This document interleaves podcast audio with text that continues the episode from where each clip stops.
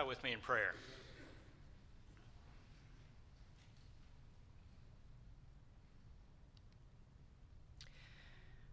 Father, we ask now that you would do whatever it is that you desire to do.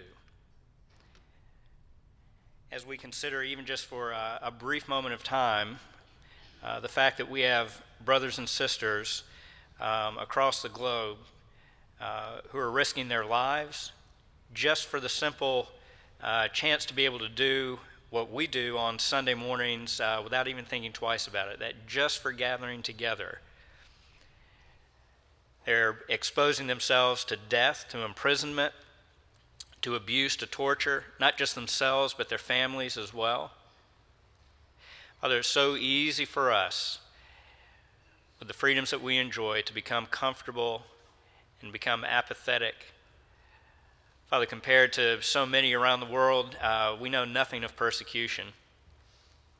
We ask that you would give us sensitivity, that you would help us to think biblically through some of these issues that we raise here this morning. Father, we ask uh, especially that you would um, stir in our hearts and our minds by the power of your Spirit, that you would move us to pray uh, frequently and fervently for those who are being persecuted for the name of Christ. And it's in His name we pray. Amen. Uh, the first Sunday of every November is, uh, is given over to the International Day of Prayer. That's um, a day of prayer for the persecuted church that um, churches around the world, not just in America, but uh, across, the, across the globe, try to set aside some time just to remember the fact that uh, as we just prayed, not everyone gets to do what we do on a Sunday morning. Um, that there are many people who, uh, who suffer and bleed and die uh, for no other reason than that they name the name of Christ. Um, and so, what we wanted to do this morning is just take a little bit of time out of the service, uh, draw your attention just to just to try to get us oriented to this this whole issue of Christian persecution. This is not exhaustive in any, in any way. Uh, and then what we'd also like to do is we like to use this kind of as a, as a springboard going forward. I, I need to mention this because I'll probably forget if I try to save it for later. Um, going through the rest of this week, uh, Monday to Friday, one of the things that we'll try to do just to um, help us practically respond to this. If you go to our church Facebook page, facebook.com slash EBCGA, every day, Monday through Friday, we'll, we'll post something on our Facebook page that will hopefully either give you greater insight into this issue of, uh, of Christian persecution, and along with that, we'll also kind of give you um, suggestions or um, areas of need that you can pray for. So we, we want this to be more than just informative, more than just kind of bringing something to your attention. We hope, obviously, that in the best sense of the word, that any kind of education that happens in the church is an education that leads to some sort of life response. And so we're hoping that by doing this, even in a small sort of way, um, that uh, many of us begin to cultivate habits of prayer, maybe even financial giving, uh, maybe even working in foreign missions in some shape or form, um, that would be kind of stirred up as a result of what we do here this morning. So, just to put some of these things in front of you, what is Christian persecution?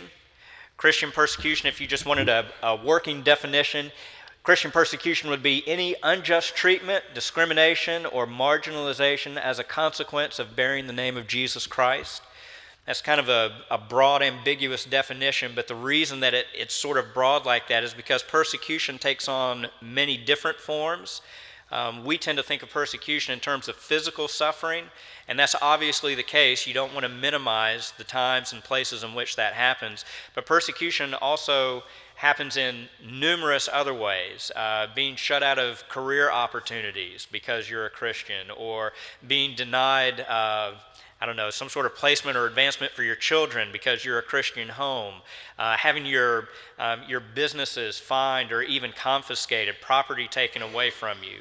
Um, most of what we'll talk about today is on the more extreme end of the persecution spectrum, but just recognize that even in the places where people are not necessarily um, encountering martyrdom, um, that that still doesn't mean that they're not suffering because you can imagine for yourself if you were to be evicted from your home only because you're a Christian, or you were denied work only because it was found out that you gathered with a group of Christians on Sunday morning, that clearly is persecution and is a form of suffering. It threatens your livelihood, it threatens the livelihood of your family. Uh, and so we want to be mindful of that even as we look at some of the, uh, the unique hardships. Uh, this is probably a map we'll, we'll need to put up on our, our Facebook page. The world's worst persecutors. These are uh, top 10 countries. This is from an organization known as Open Doors. At the top of the list, North Korea, Somalia, Iraq, Syria, Afghanistan at number five, Sudan, Iran, Pakistan, Eritrea, and Nigeria are the top 10. You can tell that a lot of those, most of those are um, in the Middle East and in Africa is where the, uh, the most intense persecution goes on, although you can find in South and Central America persecution going on there as well. 80% is the estimate 80% of all religious persecution, this is around the world, internationally, 80% is directed against Christians. Eight out of ten times that there is some sort of offense or a crime committed against someone or against a group of people because of their religion, eight out of ten times it's going to be because they're Christian. Putting some of that further in perspective, and here's where you can jot some of these figures down in your notes here. On a monthly basis, every month, 322 Christians are killed.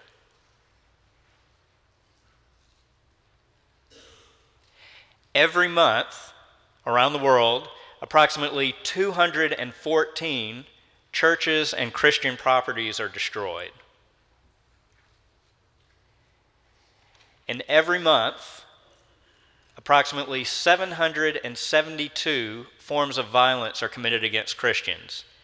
And that can range from anything like um, muggings or physical attacks. It can be uh, it can be rapes. It can be abductions. It can be forced marriages. Every month, this is the kind of persecution that's taking place around the world, and oftentimes we hear nothing about it. There are tons and tons of things like this forced marriages, abductions, even, tons of things, even before you get to the loss of life, that happens on a daily basis that we never hear about simply because it doesn't happen on quote unquote a big scale. We hear about perhaps the worst atrocities, and we have a very diminished view of the amount of pressure that the church is under. But this is happening on a daily, monthly basis, 365 days a year, year by year. When it comes to global persecution, since the church's founding, 70 million Christians have been killed for their faith. 65% of that 70 million has been just in the 20th century alone. That's 1900s. We're in the 21st century. We don't even know what this century will lead to. But there have been more Christians who have died for their faith in the 20th century than in all other centuries combined. And that's hard to imagine because most of the time that we think about persecution and the church being persecuted, we tend to think of like Fox's Book of Martyrs, right? Christians going to the Colosseum in Rome, um, being forced to fight, being uh, thrown to the lions. And we think of that as being the worst persecution that the church has ever encountered in the first, say, one, two, three centuries of the church. But in fact, the most persecution that the church has seen has just been in the last century and it shows no signs of letting up in this century either. By the way, we should probably add to that, that that one of the things to consider is that in the same way that the 20th century saw more persecution than all the other centuries combined, the 20th century also saw more conversions than any other century combined. And even there, when we talk about things like that, we need to caution ourselves not to, not to, not to take that flippantly right? As if to say, well, you know, it's always good when the church is persecuted because look at what happens. The church grows and expands. Uh, moment's reflection realizes that's probably a very immature, callous way to look at it because very few of us would be thinking that way if we were in one of these countries or if that kind of persecution were coming to us. I think what it does demonstrate or what it does remind us of is that even in the worst of times, God is still in control. And so, as we talk a little bit later here about the fact that not only do we want to be aware of the fact that our brothers and sisters around the world are being persecuted and are being punished because of their allegiance to Christ, we also want to recognize that when we pray and when we ask God to move, that that is not an empty exercise, that that is not a futile endeavor. That at times, precisely because persecution is happening, God is actually working to see to it that the church actually grows and expands and many more people are brought into his kingdom. 400 million, the last bullet point here 400 million live under non trivial restrictions on religious liberty. Of course, two of the places where this is showing up most recently or uh, most significantly uh, in the news, in, uh, whether that's on visual media or in print, um, the continuing struggle that's going on in the civil war in Syria has opened the door for groups like ISIS to come in and not only to insert themselves in some sort of political way, vying for power. But of course, as they come in, uh, seeking to uh, establish Sharia law in any uh, town or region or province that they take, as a result of that, they go through. Uh, if ISIS is uh, is controlling your town or is the top dog, you basically, as a Christian, face uh, death at worst at best, you can hope for paying a, a, tax, a religious tax, because of the fact that you're a Christian, so being hurt financially, monetarily. But that's, that's the best case scenario. Oftentimes, you have families that are, uh, when ISIS moves in, families that are broken apart. Uh, the women, especially young women, uh, as younger than 12, teenage girls, are taken from their homes and handed off to ISIS fighters or handed off in forced marriages. They'll never see their family again simply because their parents are Christian. The other place where this has been on, uh, on the front page news is some of the things that have gone on in Iraq, although Syria has kind of bumped that from the front page. Iraq actually, at one time, um, held one of the, the oldest Christian populations in the world. Um, that Christian population in Iraq, with, uh, with the wars and the conflicts and the things that have gone on there, has, has more or less decimated the Christian population. Uh, you probably can't see it, but the little caption under this slide says at least 100,000 Christians have fled ISIS have, have fled to either they have to live in hiding or they even have to leave their own home country because of the fact that they're under threat of death. 100,000, I'm not sure if that's even accurate anymore. It may be worse than that. As a percentage, though, you're talking about a very small percentage of the population that are Christian. And uh, Christianity in Iraq is on the verge of actually being wiped out because of the persecution that's taken place there, either because Christians are being killed or they're having to flee to find safety somewhere else. But it's very close for Christianity, at least as a presence in Iraq, to be non existent anymore. One of the things that we want to do right now is we want to pause for a second. Having mentioned Syria and Iraq, we're going to uh, put a video up here on the screen that kind of centers on some of the things that have gone on with ISIS. Um, because I'm not sure whether or not you'll be able to see the, the captions clearly, I think there are three different people um, whose prayers are being translated in the course of this video as you see some of the images that are taking place. Um, it ranges from uh, women who have encountered suffering um, from ISIS, and then the last person is a, uh, is a man who was a former uh, ISIS member himself, but who was converted. And so this has a way of bringing things into perspective to recognize that there are many, many dimensions to this whole idea of persecution, even on the front pages when it comes to things like ISIS, to realize that not only should we be sensitive to praying for our brothers and sisters, but we even should be sensitive to praying for the persecutors themselves. That their eyes would be open to see the error of their ways, to see that they're lost in sin, that they've been deceived, and that God would open their eyes to see the reality of His presence, His character, that their eyes would be open to see the reality, the truth about Jesus Christ, and that it would be uh, sort of like modern day conversions of people going from Saul to Paul, that the former persecutors of the church are actually won over to the Christian faith by the examples of the Christians that they encounter, and that uh, honor and praise are brought to the Lord as a result. So if we can get that video going.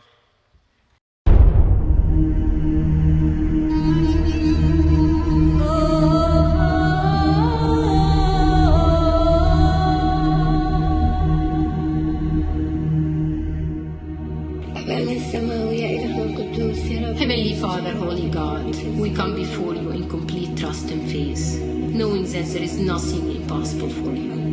No matter how difficult the situation is, you're able to change it. You are our Father and Lord. You are the God of the impossible. In the name of Jesus, we trust you to stop the bloodshed. You are our only shelter. We have no one but you, Lord. We intercede before your throne. Put your hand in Syria and the whole Middle East. You see all the destruction and the bloodshed.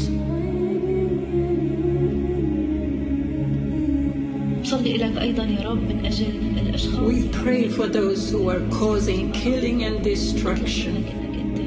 Lord, convict them of sin that they may repent and return to you.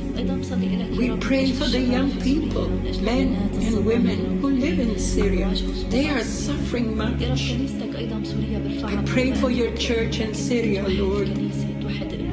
Unite their hearts and their purposes, that they may glorify your name and expand your kingdom. We pray for peace for Syria and the whole Middle East.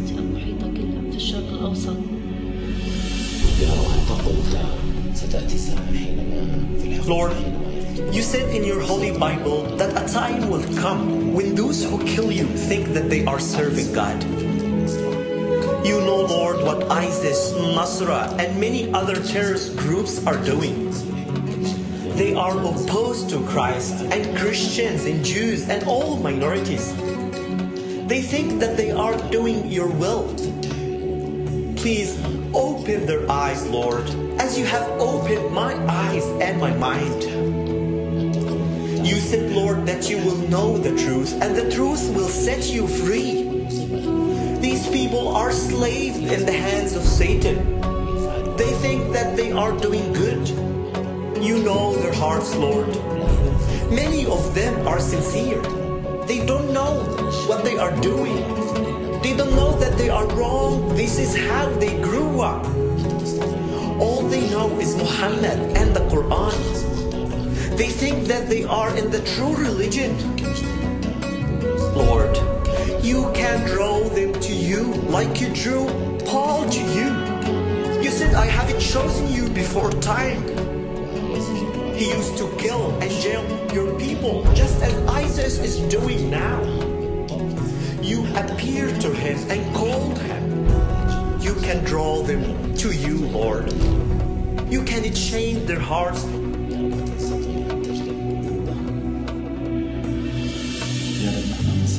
Please, Lord, we plead with you to visit Syria with your mercy. This war is from Satan against you, Lord, against humanity created in your image. Plant your love in the hearts of people that they may love you and love each other. Please, Lord, stop the terror and let your peace reign over those lands. We ask you, Lord, to glorify your name in this land. Thank you, Lord, for having heard our prayer, because we pray in the name of the Father, Son, and Holy Spirit.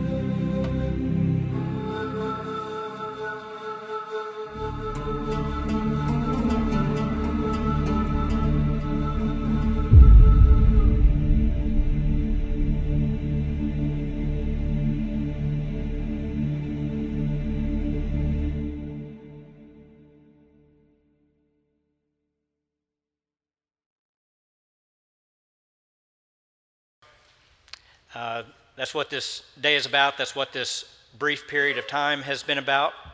Uh, you'll see this quote from John MacArthur In prayer, human impotence casts itself at the feet of divine omnipotence.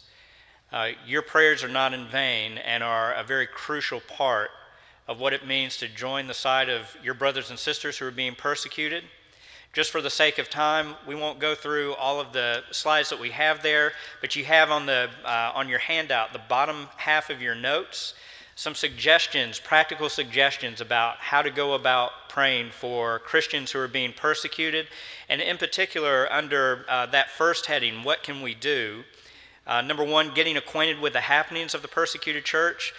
There, there are many places that you could go to get information, but there are three websites that are listed there uh, on your handout persecution.com, prayercast.com, and opendoorsusa.org. Any of those three would be good places to start. Uh, you can find information, you can find uh, prayer plans, you can find personal testimonies, anything that would, um, that would help keep you informed of the situation. And they're, and they're regularly updated, especially with things that happen in the news. A lot of things that happen in the news that never make its way onto our TV screens or into our papers. And then uh, down at the bottom, uh, how can we pray? Uh, pray scripturally find, use this as motivation to get into the Word and to find passages of Scripture that relate specifically to the church persevering under hardship, enduring, uh, being able to rejoice in the midst of suffering, being able to pray for their persecutors. Any anytime you find things like that, those are worthy things to pray because we're praying God's word back to Him, and He's certain to hear that. Uh, you want to pray sensitively. Don't, don't sensationalize what you're doing. Uh, don't diminish it at the same time. Recognize that persecution happens in a lot of different ways and uh, to many varying degrees and happens on many different levels, whether it's at the government level, the personal level, the family level, and just pray as God leads you. Pray systematically. That would mean anything from um, taking, as we go through the week and as you find this, uh, some additional information on our Facebook page, um, maybe setting out um, a schedule to pray for a specific country where the church is being persecuted um, every week. Um, or setting up in your own personal schedule, even if it's just once a day in the course of a week, one time in the course of a week, just a, a regular systematic approach to praying so that you do this not just once, but consistently through the course of, uh, of these months and years.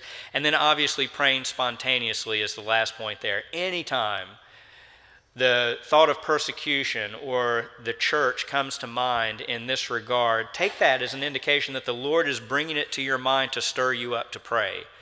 And whether you're, you're preoccupied, whether you're at work or school or engaged with the kids, even just a simple, brief prayer on behalf of the church is a good thing. You don't know if the Lord is not stirring you up for the simple fact that someone at that very moment across the globe is in the midst of persecution. And your simple prayer on the spur of the moment could be the difference between life and death for them, or could result in the conversion of someone who is perpetrating the persecution. Bow with me in prayer.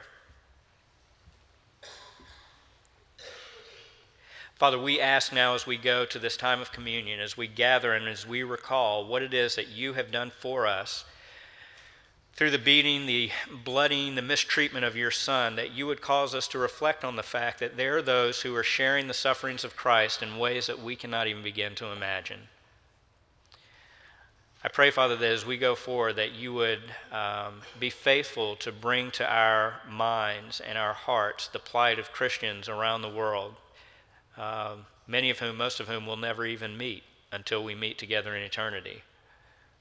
Help us, Father, as we reflect and as we pray for them, even to pray for our own churches and families here in the United States, that we would even now begin to steel ourselves, to begin to prepare for any hardships that may or may not come our way. Help us to do this with joy because we know that Jesus and his kingdom is worth it. Accomplish your work in us and through us for the good of your church around the globe. And it's in the name of Christ we pray. Amen. In keeping with our theme today, Please take your Bibles and turn to Hebrews uh, chapter 10 just for a moment before we observe the Lord's Supper. I mentioned in my prayer earlier that we just completed a study of the book of Hebrews, and you remember that the book of Hebrews was written uh, for the purpose uh, to encourage a group of Hebrew believers, a house church, uh, to remain faithful to Christ in the midst of persecution. And uh, one of the things that the author does in the book is he reminds them of their uh, early days in their faith and how they were faithful in the midst of uh, great persecution and suffering. So look at Hebrews chapter 10. Uh, I'll begin reading at verse 32. He says, But remember the former days when, after being enlightened, now let me just stop right there. Uh, that's referring to their conversion. Uh, to put it in very simple terms, uh, when the lights came on and they were able to see uh, the infinite beauty and value of Jesus Christ. And when they embraced him as their Lord and Savior.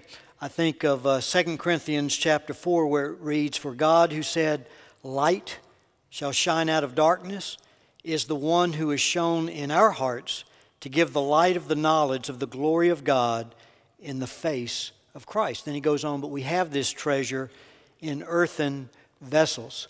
Uh, conversion is just not believing certain facts about Jesus, it's seeing the beauty and the value and worth of Christ. And then, like Paul, uh, counting all things loss in view of the surpassing value of knowing Him. As he said, I counted all things as rubbish in order to gain Christ not having a righteousness of my own derived from the law, uh, but that righteousness which comes through faith in Jesus Christ. Uh, so the lights had been turned on. But of course, when the lights are turned on and you come into the glorious light of Christ, you also become what? A visible target for the enemy. And that's what we've been talking about today, where in many places in the world, uh, being a target for Jesus means the possibility of losing your life or other gross atrocities. And we see that here. Notice it says, uh, after being enlightened, you endured a great conflict of sufferings, partly by being made a public spectacle through reproaches and tribulations, and partly by becoming sharers with those who were so treated. For you showed sympathy to the prisoners and accepted joyfully, accepted joyfully the seizure of your property, knowing that you have for yourselves a better possession and an abiding one. Uh, you know, the question has to be raised what is it that inspires believers to follow Christ uh, to the point of death? And the answer is found right here in that last phrase in verse 34. He says, Knowing that you have for yourselves a better possession and an abiding one. Uh, they realized that Jesus Christ offers more than life can ever give, and He also offers more than what life or what death can ever take. And, uh, and so, as we're inspired, uh, not only from the, this text, but from our brothers and sisters who are suffering, uh, we need to follow their example. And we need to realize as we come to the Lord's Supper today, uh, all that we have in Jesus Christ. And that He is, as we sang earlier, worthy of our what? Surrender. That we would surrender all uh, to Him. So I, I pray that as we come to the Lord's Supper today, that as we focus on our Savior who was tortured and who uh, was put to death on our behalf to pay for the penalty of our sin, who rose again, uh, that we would again see that yes, He is worthy of our surrender. He is worthy of us following Him no matter what the cost. And I trust that we will uh, not only be informed today, but be inspired that when we are called to stand alone for our faith, that we'll be willing to, no matter what uh, the cost. Bow with me in prayer. Father, as we enter this time of celebrating the Lord's Supper, I pray that you would further open our eyes to see the infinite beauty and worth and value of our precious Savior Jesus. And like Paul, uh, we would live our lives daily uh, counting all things lost in view of the surpassing value of knowing Him. That, like Paul, we would count all things as rubbish in comparison to the value of knowing Christ, of gaining Christ, of being made uh, conformable to His death, knowing the fellowship of His sufferings and the power of the resurrection. Lord, we thank you uh, for our brothers and sisters around the world who have paid such a great price uh, for their faith in Jesus. And Lord, we thank you that as they have, that they truly have that better possession and an abiding one, that they have truly demonstrated that Jesus is of greater value than anything life can give and anything that death can take. And Father, I pray that we too would be inspired uh, by their example and that we would follow you regardless the cost to demonstrate our love, to demonstrate uh, our worship of you. For it's in Christ's name we do pray. Amen.